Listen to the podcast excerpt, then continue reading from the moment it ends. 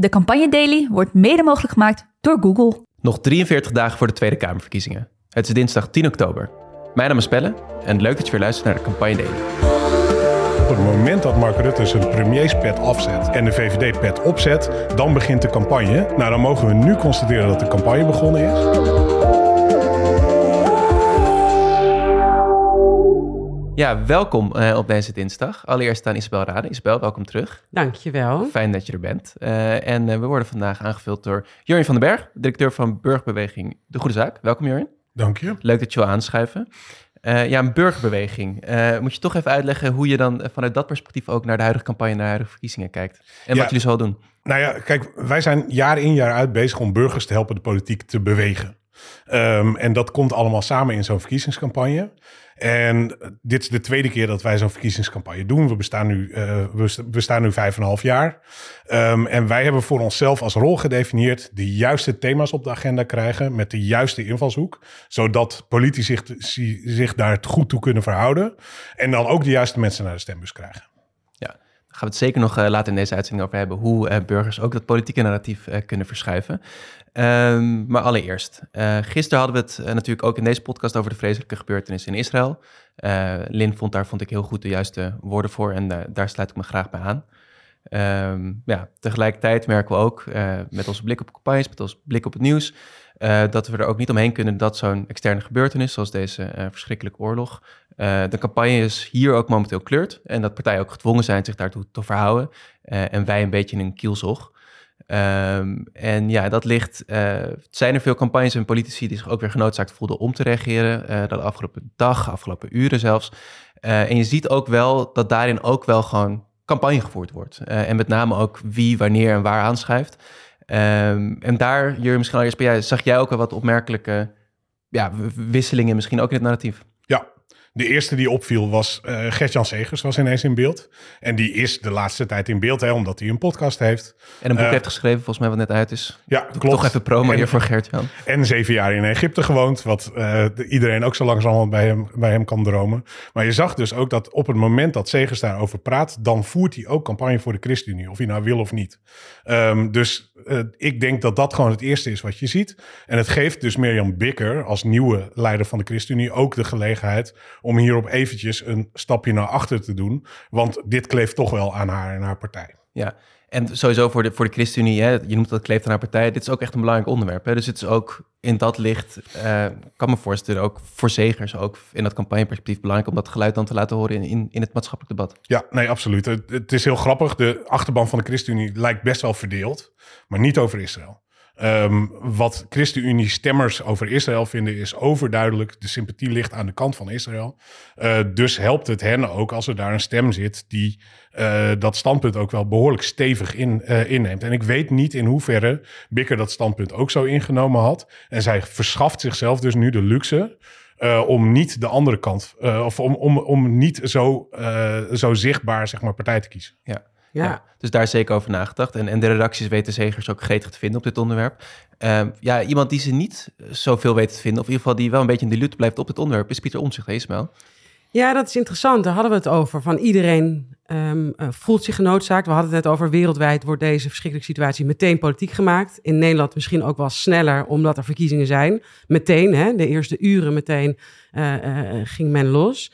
En dan zie je in dat omzicht, behalve geloof ik één tweet of Ja, één bericht, daarover op bericht X, op X inderdaad. wel een, een, een bericht en dat het daarbij blijft. Ehm, en dat is ook wel in die zin begrijpelijk, want hij heeft natuurlijk op dit thema nou net niet zoveel leiderschap. Als je kijkt naar zijn verdiensten de afgelopen jaren en waar hij nu eh, eh, zo hoog staat in de peiling, dat zit hem nou niet op dit thema. Dus dat is voor hem ook zoeken. En helemaal als je kijkt de partij waar hij vandaan komt, het CDA, waar dit, nou we hadden het net al over de ChristenUnie, soortgelijk, ja, daar kan hij uh, zijn vingers nog wel eens aan branden. Dus ja, ik snap wel zijn voorzichtigheid hierin. En het is ook heel gek hoe heel bazaal dat werkt. Dat je, ik ben ook nog niet wakker geworden met de gedachte, wat vindt Pieter Omtzigt hiervan? Nee. Terwijl ik denk dat dat tot nu toe ongeveer in de hele campagne was dat de grote vraag. Hoe verhoudt de uitdager zich tot dit onderwerp? Ja, ja dus een externe gebeurtenis in dat opzicht ook echt een andere dynamiek geeft. En ook uh, nou, voor Pieter Omtzigt uh, dingen betekent.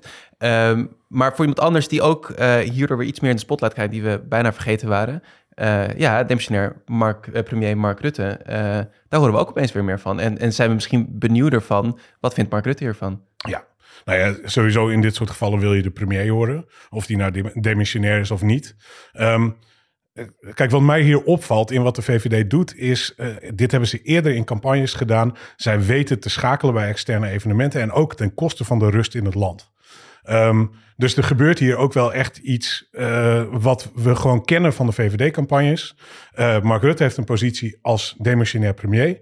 En je ziet hem niet de verbindende rol pakken die een premier ook kan pakken.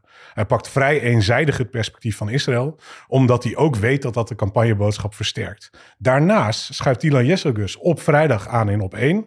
En die trekt daar ook echt behoorlijk van leer. En mm, eh, bedient daarin wel haar kernelectoraat, maar heel duidelijk een grote groep Nederlanders niet. Eh, en dit heeft VVD eerder gedaan. Hè? We hebben natuurlijk eh, de, eh, de rel met het, eh, of, of de, de Erdogan-rel gehad, waar Mark Rutte ook heel duidelijk zei van, ik gooi hier nog een schepje bovenop. Ja, het was een Turkse minister die voor een Turks verkiezing in Nederland campagne zou voeren. Maar het was ook campagnetijd in Nederland. Dus zij kreeg niet toestemming om hier naartoe te komen. Ze kwam toch. ja, zoek dat vooral nog even op als je Ja. die rel wil uitdiepen. Nee, en wat, wat je daar dus ook zag, in het verleden was de wetmatigheid op het moment dat Mark Rutte zijn premierspet afzet en de VVD-pet opzet, dan begint de campagne. Nou, dan mogen we nu constateren dat de campagne begonnen is. En ik denk hierbij ook nog wel even terug aan het 1 april debat. Eh, het, het, eh, het, waarin Sigrid Kaag zei, hier scheiden onze wegen, maar geen afscheid nam. En daarna nog eens een keer de val van het kabinet. Waarin de motie van wantrouwen boven de markt hing. En Rutte die wist, eh, wist te diffusen door te zeggen van, hey, ik stap op. Eh, hij bleef wel zitten als demissionair premier. En eh, voilà, daar is zijn kans om zich in deze campagne als een VVD-campaigner in te zetten. Ja, ja, zeker. Dus hij doet een stapje naar voren, maar nadrukkelijk ook met Jessica Kussen. Zij zat eh, zondag in op één, eh, nog niet vrijdag, maar zondag. Eh, dus die kan je zeker zien, hoe ze zich daar ook positioneert. Maar een beetje zie jij, uh, Jurgen schetst net een beetje die tandem Zegers-Bikkers, vanaf ChristenUnie, vanuit ChristenUnie perspectief. Zie jij hier ook die tandem Rutte-Jezilgus aan het werk de laatste dagen, Isabel? Ja, tuurlijk. Het is inderdaad vergelijkbaar dat er een, een tweespel is waar beide partijen denk ik handig gebruik van kunnen maken. Omdat er een mastodont en, en in Rutte's geval inderdaad een nog sint-dimensionair eh, premier zich daarin kan mengen. En dat is best wel heel prettig, omdat je de rolverdeling kan, kan afspreken. En in zo'n explosief onderwerp, hè, want dat zie je natuurlijk dat mensen eh, buitelen over elkaar heen. Wat moet je wel niet zeggen? Eh, welke vlag hijs je? Welk bericht of welke column wil je wel of niet steunen of delen? Dat hier de lijsttrekker ervoor kan kiezen om nog even de vingers niet te hard te branden op het thema, omdat de, de oude gedienden dat kunnen doen. En in dit geval Rutte. En Rutte is dat natuurlijk gewend.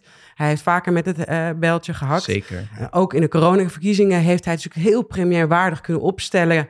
Um, als ik ga jullie hier weer doorheen uh, helpen. Groot verschil is wel natuurlijk dat toen uh, Rutte ook de lijsttrekker was. Ja. En nu heeft hij natuurlijk te maken ook met een nieuwkomer die wel... Uh, Jesse Goes moeten we ook leren kennen als Nederlandse kiezer.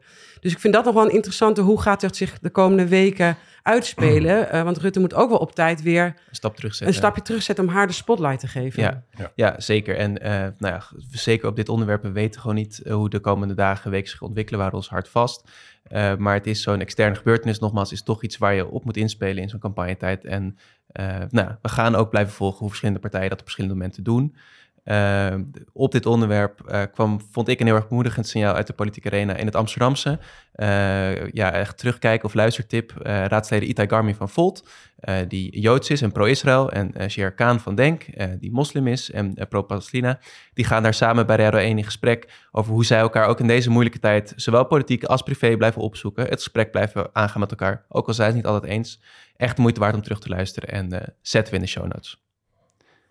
Ja, dan uh, uh, even over gisteren. Uh, want er zijn ook gewoon deadlines in deze verkiezingen die gehaald moeten worden door politieke partijen. Eén daarvan is het inleveren van je kieslijst bij de kiesraad. in dit geval was dat met name voor de Partij voor de Dieren een spannend moment. Het lang hing boven de markt of de tijdelijk te, terugtredende lijsttrekker Esther Houwehand wel bovenaan die lijst zou prijken. Uh, ze was natuurlijk verwikkeld geraakt in uh, integriteitsschandalen, interne.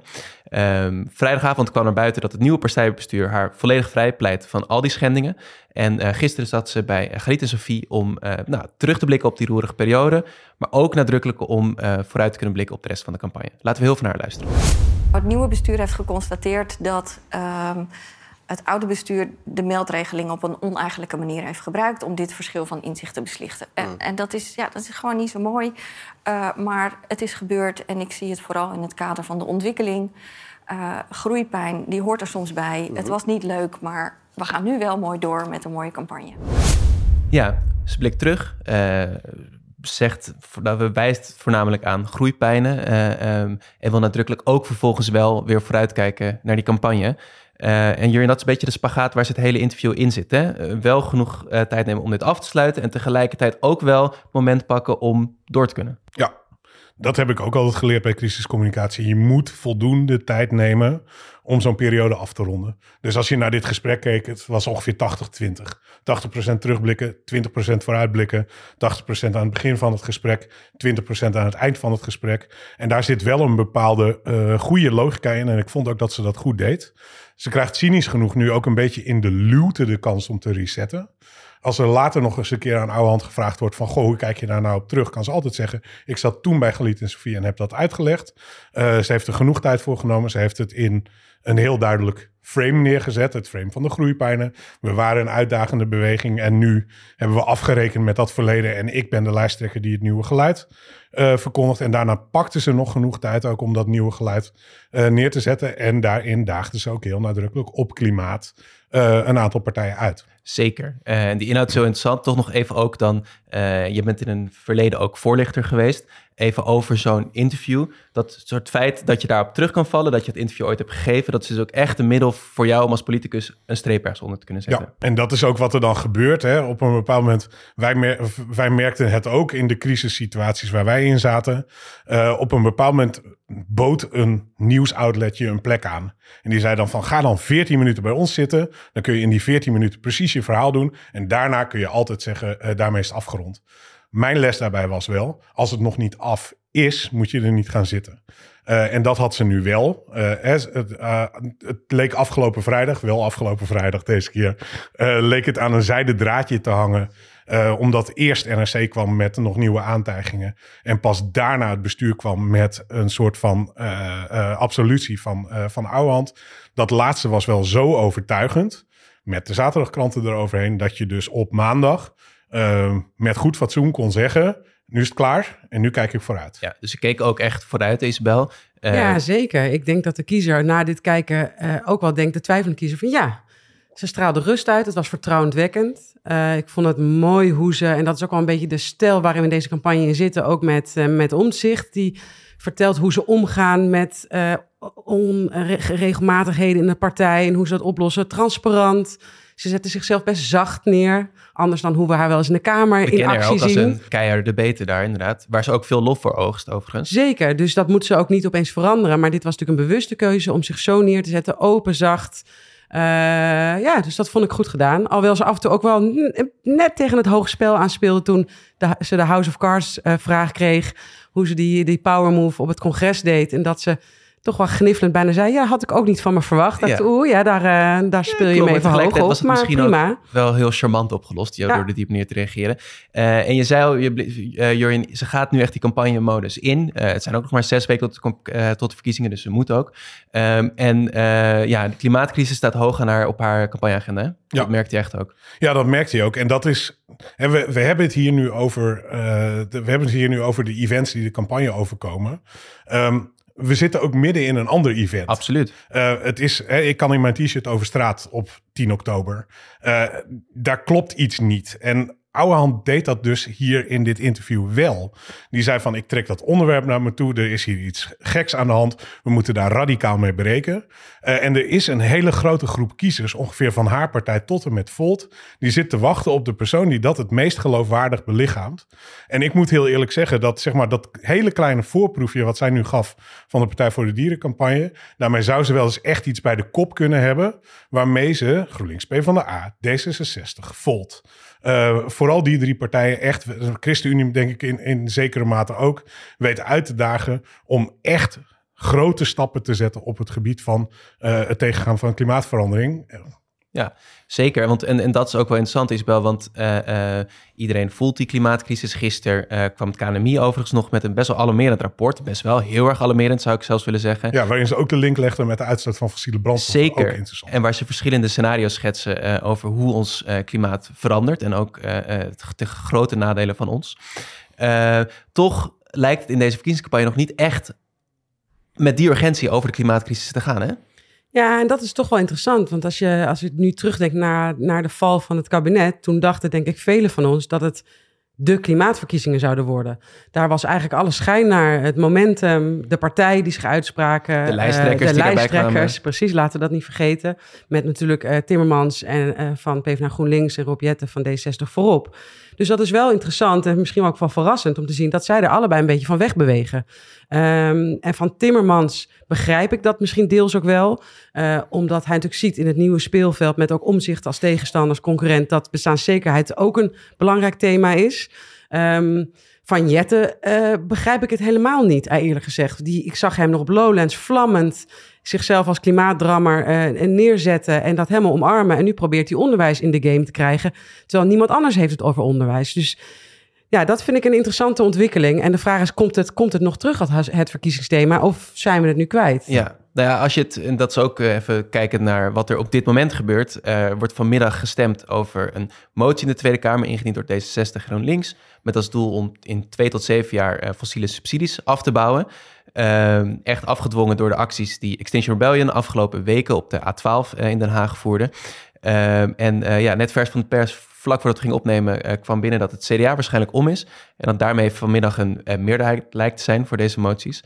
Um, ja, ik kan me voorstellen dat Extinction Rebellion dat met veel plezier dat nieuws tot zich heeft genomen. want zij zijn er natuurlijk bij uitstek degene die die klimaatcrisis hoog op die maatschappelijke en politieke agenda hebben gezet. En ook nadrukkelijk in deze verkiezingscampagne hebben willen doen met die dagelijkse acties. Hoe, uh, hoe kijk je naar, Jurjen? Ook vanuit, vanuit het perspectief burgers die hier echt mobiliseren en druk uitoefenen. En zodoende ook op termijn de politiek in beweging krijgen. Ja, nou ja, dat is, dit is dus inderdaad hoe wij naar verkiezingscampagnes kijken. En deze is behoorlijk uit het boekje gegaan. Uh, dit is lang geleden begonnen. Uh, er waren vijf, vijf blokkades voordat deze permanente blokkade ingezet werd. En die werden steeds ietsje groter. Die hadden telkens dezelfde eis. Stoppen met die fossiele subsidies. Vervolgens is er ook in de klimaatbeweging echt heel goed samengewerkt. En bij deze laatste, uh, bij deze, deze laatste blokkade, de week van tevoren, een rapport verschenen vanuit Milieudefensie en SOMO. die op de agenda zetten die fossiele subsidies. Dat gaat om 35 miljard. Uh, uiteindelijk is dat bedrag nog wat, dat bedrag nog, nog wat hoger geworden. Ja. Maar uh, de dinsdag daarop werd dat door Susanne Kreuger van GroenLinks de Tweede Kamer ingebracht. En erkende Rob Jetten als minister van Klimaat en Energie uh, dat het om een bedrag van die orde van grootte ging. Op donderdag peilde RTL Nieuws 70% van de Nederlanders steunt het het stoppen met fossiele subsidies. En op zaterdag was er en een steundemonstratie die wij mee organiseerden.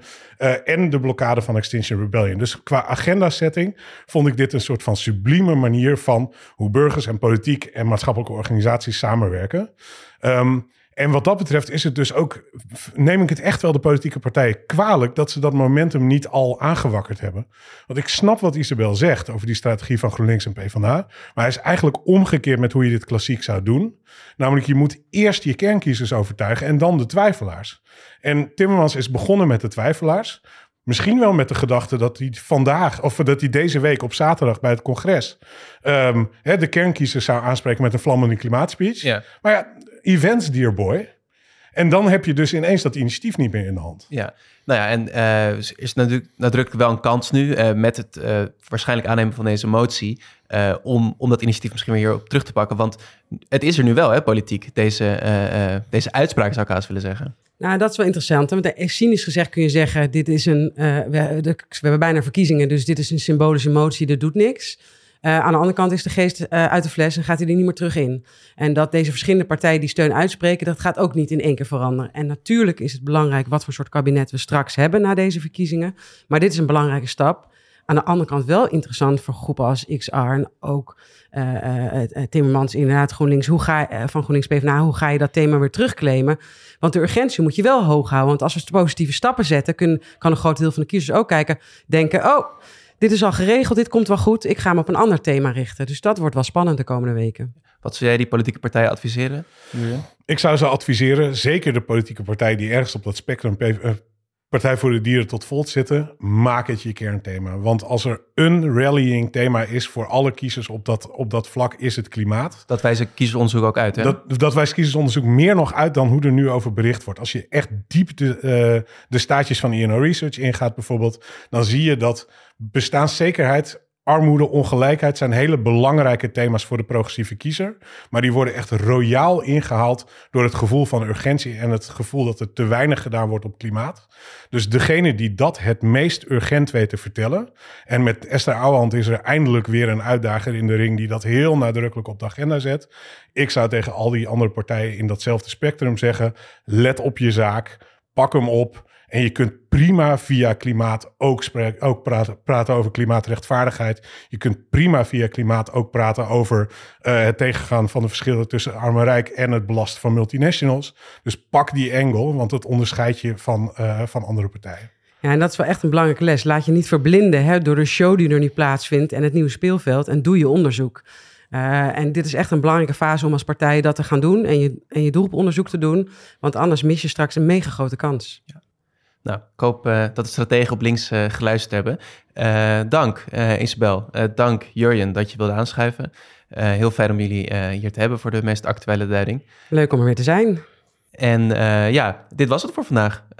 morgen zijn we er weer om vier uur in je favoriete podcast app, zoals je gewend bent. Like, deel, abonneer, geef ons vijf sterren, daar worden we heel blij van. En dan hoor je morgen weer van ons. Tot morgen.